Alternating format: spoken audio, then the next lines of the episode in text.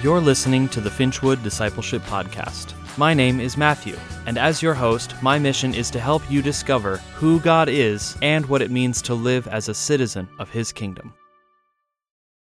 Greetings, Finchwood. Welcome back. At this point, we're a few episodes deep in our exploration of the basics of Christianity, what we believe, and how we live as a result. I'd like to remind you, the audience, that I would love to hear your take on what those basics are, what you think are the most fundamental truths that a new believer really should lay hold of, and also what essential questions you have about the faith. Please feel free to submit that feedback using the contact information in the show notes. All suggestions are welcome. Please and thank you. Okay, now, so for the last couple of weeks, we've been looking at the purpose and mission of Christianity, how we're called to love and glorify God and how the ultimate goal is to be disciples who make more disciples. In this episode, I'd like to look at the other directive that Jesus gave at the end of his time here on earth that we should, quote, proclaim the gospel to all creation. By the way, that's found in verse 15 of the last chapter of Mark. At face value, this seems like a pretty simple task, aside from maybe the word gospel itself which is just Old English for the good news. So, tell the whole world the good news. Great. Got it. Or so we think. Oftentimes, we walk away from that commandment feeling confident that we know what to do, right up to the point when we're supposed to deliver the message, and then suddenly our minds go blank. For me, it's like being sent to the store without a list of what it is I'm supposed to buy. You know, you get there and you start thinking, what am I here to get? Was it milk? Was it lumber? I don't know. I know I'm in the right place, and I have more or less the right activity in mind. I'm supposed to buy something. But beyond that point, there's a crucial piece of information that's missing, and it's the content. We know as followers of Jesus that we're supposed to proclaim something to the world. And we know it's definitely something good because it's called the good news. But we never actually discuss what the content of that gospel message is. So today I'm going to talk about that, and hopefully I can clarify it somewhat, both for you and for me. Much of the language that's used surrounding our proclamation of the gospel message, both in the Bible and among Christians today, is borrowed from Roman era legal proceedings. It's the terminology of the courtroom. We Christians are called to testify as witnesses, as those who know God and who have seen and experienced His work in our lives firsthand. In fact, our testimony is pretty much the only way that the rest of the world can know who He is and what He's done. In a courtroom, when a witness is called to give their testimony, they take an oath before they begin. We've all seen this happen so many times on TV and in the movies that we can probably all rattle off that oath without really even thinking about it. I solemnly swear to tell the truth, the whole truth, and nothing but the truth, so help me God. I'd like to take that wording and use it as an outline to explain what the gospel message is, and perhaps more importantly, what it isn't.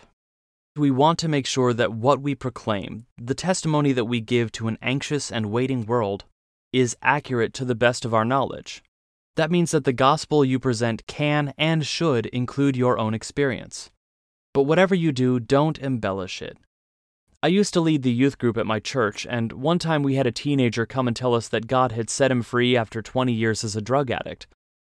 Looking back, I think he was about 16 at the time, so you probably won't be surprised that nobody believed anything he said after that. Embellishing the good news with a lie harms our credibility as witnesses, so don't do it. Basically, the gospel message that we believe and that we preach should be true. I enjoy the sometimes brutal honesty that the biblical writers displayed, often to their own shame, when they wrote down the story of Jesus. Instead of making themselves out to be the heroes of the story, they freely admitted when they had their doubts or that they were slow to understand Jesus, and that they were still flawed human beings who make mistakes. Nothing was whitewashed here, and that helps me to trust what they said. There are plenty of conflicting messages out there in the world today, and they can't all be true, so how do we figure out which ones are false? First, it's important to be wary of any message that contradicts the information we have in the Bible. Now, for that, you have to know what the Bible says, and I promise I'll talk more about that about four episodes from now. Another thing to watch out for is that the most insidious false gospels usually involve some sense that I'm still in control, or that I can acquire all the benefits of a relationship with God without ever surrendering to Him as Lord and King. Sometimes that comes in the form of what we call works righteousness, the idea that you can earn your place in God's kingdom on the basis of your own hard work and deeds, that we can tip the scales of divine justice through our own noble effort, without ever needing to humble ourselves before God and ask for His forgiveness. Another false gospel is that God provides everything we need or want in this life, the so called health and wealth benefits, and we have to obtain them simply by declaring the right words about ourselves and in our lives. Maybe the simplest false gospel is the idea that everybody is automatically included in the good news or that all roads lead back to God, when that simply is not the case. False gospels can be so easy to fall for precisely because they usually contain a nugget of biblical truth, with just a little bit of heresy sprinkled on top, like arsenic on an ice cream sundae. Does God want everyone to be included and forgiven? Of course He does but that's not possible outside of a relationship with Him. Does He want to provide for our needs and bless us with health and wealth, among other things? Definitely. But we need to go to Him for those resources rather than to the universe or trusting in specific magic words to save us. Finally, does God want us to live righteously? Absolutely, He does. But we still need forgiveness for the times we get it wrong, and only He can provide that. Honestly, the best defense you can ever have against false gospels is to know the true gospel in all its fullness. Usually, those heresy sprinkles are custom designed to fit in the gaps where something else was left out. And if you have the real thing, you're far less likely to be fooled by a substitute. That's why an incomplete gospel is also a dangerous thing. Maybe it's not quite as bad as the poison of outright falsehood, but if you're missing something in your understanding, You'll end up malnourished at best, unable to grow as a Christian. And at worst, you'll go looking for something to fill the holes with. Knowing the truth, the whole truth, will help us adhere to nothing but the truth, so help us God. In light of that, for the rest of our time in this episode, I'd like to put several incomplete Gospels together. And I'm hopeful that when we're done, the result will be something very close to the full package. So, first, let's look at the four works of literature called the Gospels that were included in the Bible. On the most basic level, the Gospel can be defined as the story about Jesus. It's his birth, his life, the things he did and said. And certainly it's his death on the cross and his resurrection on the third day. The Bible contains four different versions of that same story. They're called Matthew, Mark, Luke, and John because those are our best guesses as to which of Jesus' early followers wrote each one. Technically, these books are called the Gospel according to Matthew, the Gospel according to Mark, etc., because it's their version of the events that unfolded around 2,000 years ago surrounding the man named Jesus. The short version of that story, if you put all four authors together, is that we needed God to intervene in human history because we had issues. That intervention came in the form of Jesus, fully human so that he had a right to stick his nose in our problems, and yet also fully divine so that he actually had the power and authority to do something about those problems. He lived a perfect, sinless life, and along the way he performed some miracles and taught us a few things. At the end of the story, he died a horrific death at the hands of wicked men, but then he came back from the dead, and finally he went back to heaven with a promise to come back someday. I want to be clear here that the information in the four Gospels is very, very good news. It's good that Jesus came, it's good that he did what he did. And the gospel message does contain biographical material. For sure, it's important that we're specific about who Jesus is and what he did for us. But on the other hand, I don't think that Jesus intended for us to go through all the world and simply tell a story, even if it's his story, without giving any of the background information or the implications behind that story. In other words, the who, what, when, and where are important. but not without the why.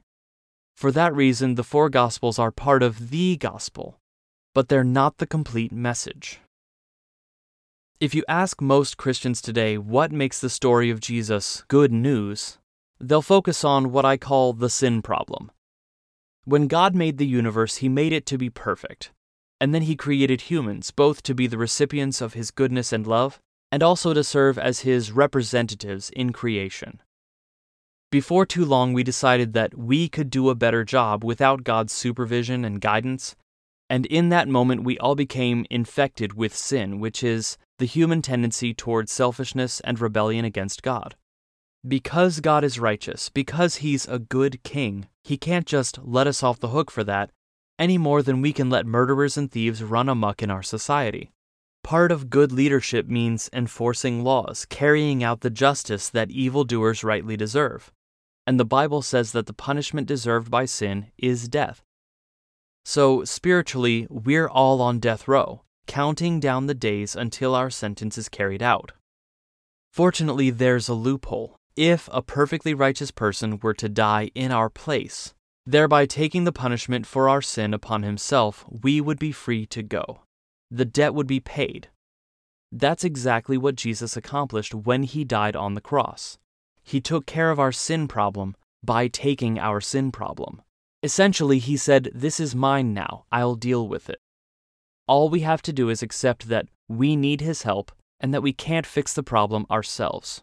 We have to trust him to forgive us. Unfortunately, most of the world is still walking around either denying that we have a problem in the first place or trying to crawl out of it themselves. When we insist on being evaluated according to our own righteousness, then the justice system of God says that's exactly what we get and we always come up short. If we try to plead not guilty, he's perfectly righteous to throw the book at us. But if we just plead guilty and fall upon the mercy of the court of heaven, then we will get mercy every time. For most people, that's the extent of the gospel message. Jesus came and died so that we could escape from eternal punishment. That's great news, but it doesn't stop there. Jesus didn't just set us free from the penalty that sin demands, he also freed us from the compulsion to keep sinning. When we accept Christ as our Lord and Savior, he gives us a new heart and a new will. He promises to renew us from the inside out, and part of that benefits package is that we are no longer obligated to sin. We're free now, and we're forgiven. To add to that, we can now enjoy a renewed relationship with God without all that sin keeping us from experiencing or understanding His love. In short, we've been given a new life. I could do a whole season of episodes just on what Jesus accomplished on our behalf at the cross and through his resurrection, examining all the different ways of looking at it, and maybe I'll do that one day. It's truly amazing, and I'm grateful. And to be clear, nothing I say for the rest of this episode is meant to downplay the amazing mercy that we've been offered. But this still isn't the whole gospel. When mankind was placed in charge of the universe, and when we rebelled against God's guidance and leadership, we took all of creation with us. We took everything, including ourselves, that God had just said was very good when He was done making it, and we twisted it all until it snapped. There's a reason that the loss of innocence and the corruption of a perfect world, paradise lost, if you will, is a recurring theme in the literature of most cultures. I'm convinced that, on a fundamental level as a species, we're still dwelling on it all these generations later because we understand that the aftermath that we live in day after day isn't what was intended for us. Death, disease, and depression were unknown in the world before sin happened. It's not just that we became subject to a punishment that would come to us in a theoretical future that's still way off on the horizon. No, on that day, for all practical purposes, humanity created hell on earth. So God doesn't just promise us salvation one day when we all get to heaven. The Greek word used in the New Testament that most English Bibles translate as salvation or saved is the verb root sozo, and don't worry, that won't be on the test. But this word in Greek includes a vast array of ideas beyond just being saved from punishment. It's not just forgiveness. Part of what Jesus is offering us by way of his death and resurrection is relief from some of the consequences of sin in the here and now. Just think about the miracles he performed. When some of his followers were starving, he multiplied food for them. When someone was sick, he would heal them. When his friend Lazarus died, Jesus called him out of the grave and he lived again. A lot of the miraculous things Jesus did were incredibly practical. They answered the needs that he saw around him. As his disciples, as people called to emulate him and to do the things he did, our job is also to reverse those effects, such as by feeding the hungry, and even by performing some of those miraculous feats ourselves. A full understanding of salvation includes forgiveness, plus freedom from sin, plus healing, plus emotional and relational wholeness, plus resurrection and life everlasting. But there's even more to the gospel than our own salvation. And that brings us to what the Bible calls the gospel of the kingdom. The fullest meaning of what Jesus did on the cross and in rising from the dead was to inaugurate himself as the indisputable king of the universe. You see, this falls more in line with the way the word gospel was used in the ancient world than anything else we've already discussed in this episode. When a new emperor would come to power, or if Rome would conquer a new region, they would send out messengers to proclaim the good news that this new rule had begun. So when the earliest Christian writers used the term gospel, they were using intentionally political vocabulary, and they knew that they would be understood as proclaiming the beginning of a new era under a new and eternal Caesar. In a nutshell, their gospel is this Jesus is in charge of everything, completely and forever. And his leadership is perfect, and we can trust him to set right everything that went wrong under the previous administration. And that's truly good news precisely because it includes all the other facets of the gospel that I mentioned earlier. It's not just that God would spare us from hell or temporarily repair our bodies, or even that He would encourage us when we face life's difficulties. God promises to do all of that and more. Literally anything you can think of that's currently broken falls under His jurisdiction as Almighty King, so you can trust Him to do something about it. That's our own sin, it's sickness in our bodies and in our minds, it's twisted relationships, both with ourselves and with others. It's even the environment, war, poverty, racism, corruption, you name it, God promises to fix it one day when Jesus returns. When we hear that kind of all encompassing gospel, our loyalties are questioned because we are the previous regime that he is actively in the process of overturning. So we have to ask ourselves will we faithfully cling to the old administration, the old way of doing things out of stubbornness, choosing to die rather than surrender? Or will we take ourselves off of the throne and submit to the authority of the true, rightful king? In other words, do we believe that his sovereignty over our lives and over our world is genuinely good news? And is he qualified to have the final say on what or who is right or wrong? Do we believe that he's good? And are we capable of changing our definition of goodness itself to match his definition? Now, I want my answers to all of those questions to always be yes. But I'll be the first to admit I don't always get it right. I'm notorious for still wanting to be in charge of my own destiny. But even that is something that he promises to make right in due time, and he's always faithful. In closing, for most Christians, I've noticed that our awareness of the why behind Jesus' life, death, and resurrection doesn't really go much further than the benefits that we can get out of it. One more time, I want to be clear here that those benefits are a big part of the gospel. It's absolutely true that Jesus came to save us from the penalty that our sin deserved, he did come to heal our diseases, to set us free from evil, and to give us hope and a thousand other very good things. I'm more grateful for those benefits than I can ever describe to you, but the gospel is fundamentally not about us. It's about God and the fact that He is the good news. At this point, I'm going to leave you to chew on that for the next week. So far this season, we've talked about a lot of the theological content, the core values and message that Christianity is about on paper. But next week, we'll start delving into the more practical aspects, starting with community. Please join me then, and meanwhile, have a great week, and thank you for listening.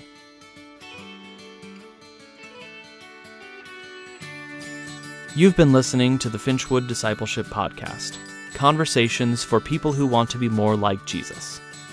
If you enjoyed this episode, then please subscribe now and consider sharing it with your friends. For more information about this episode's topic, or to continue the discussion, please consult the show notes. See you next time.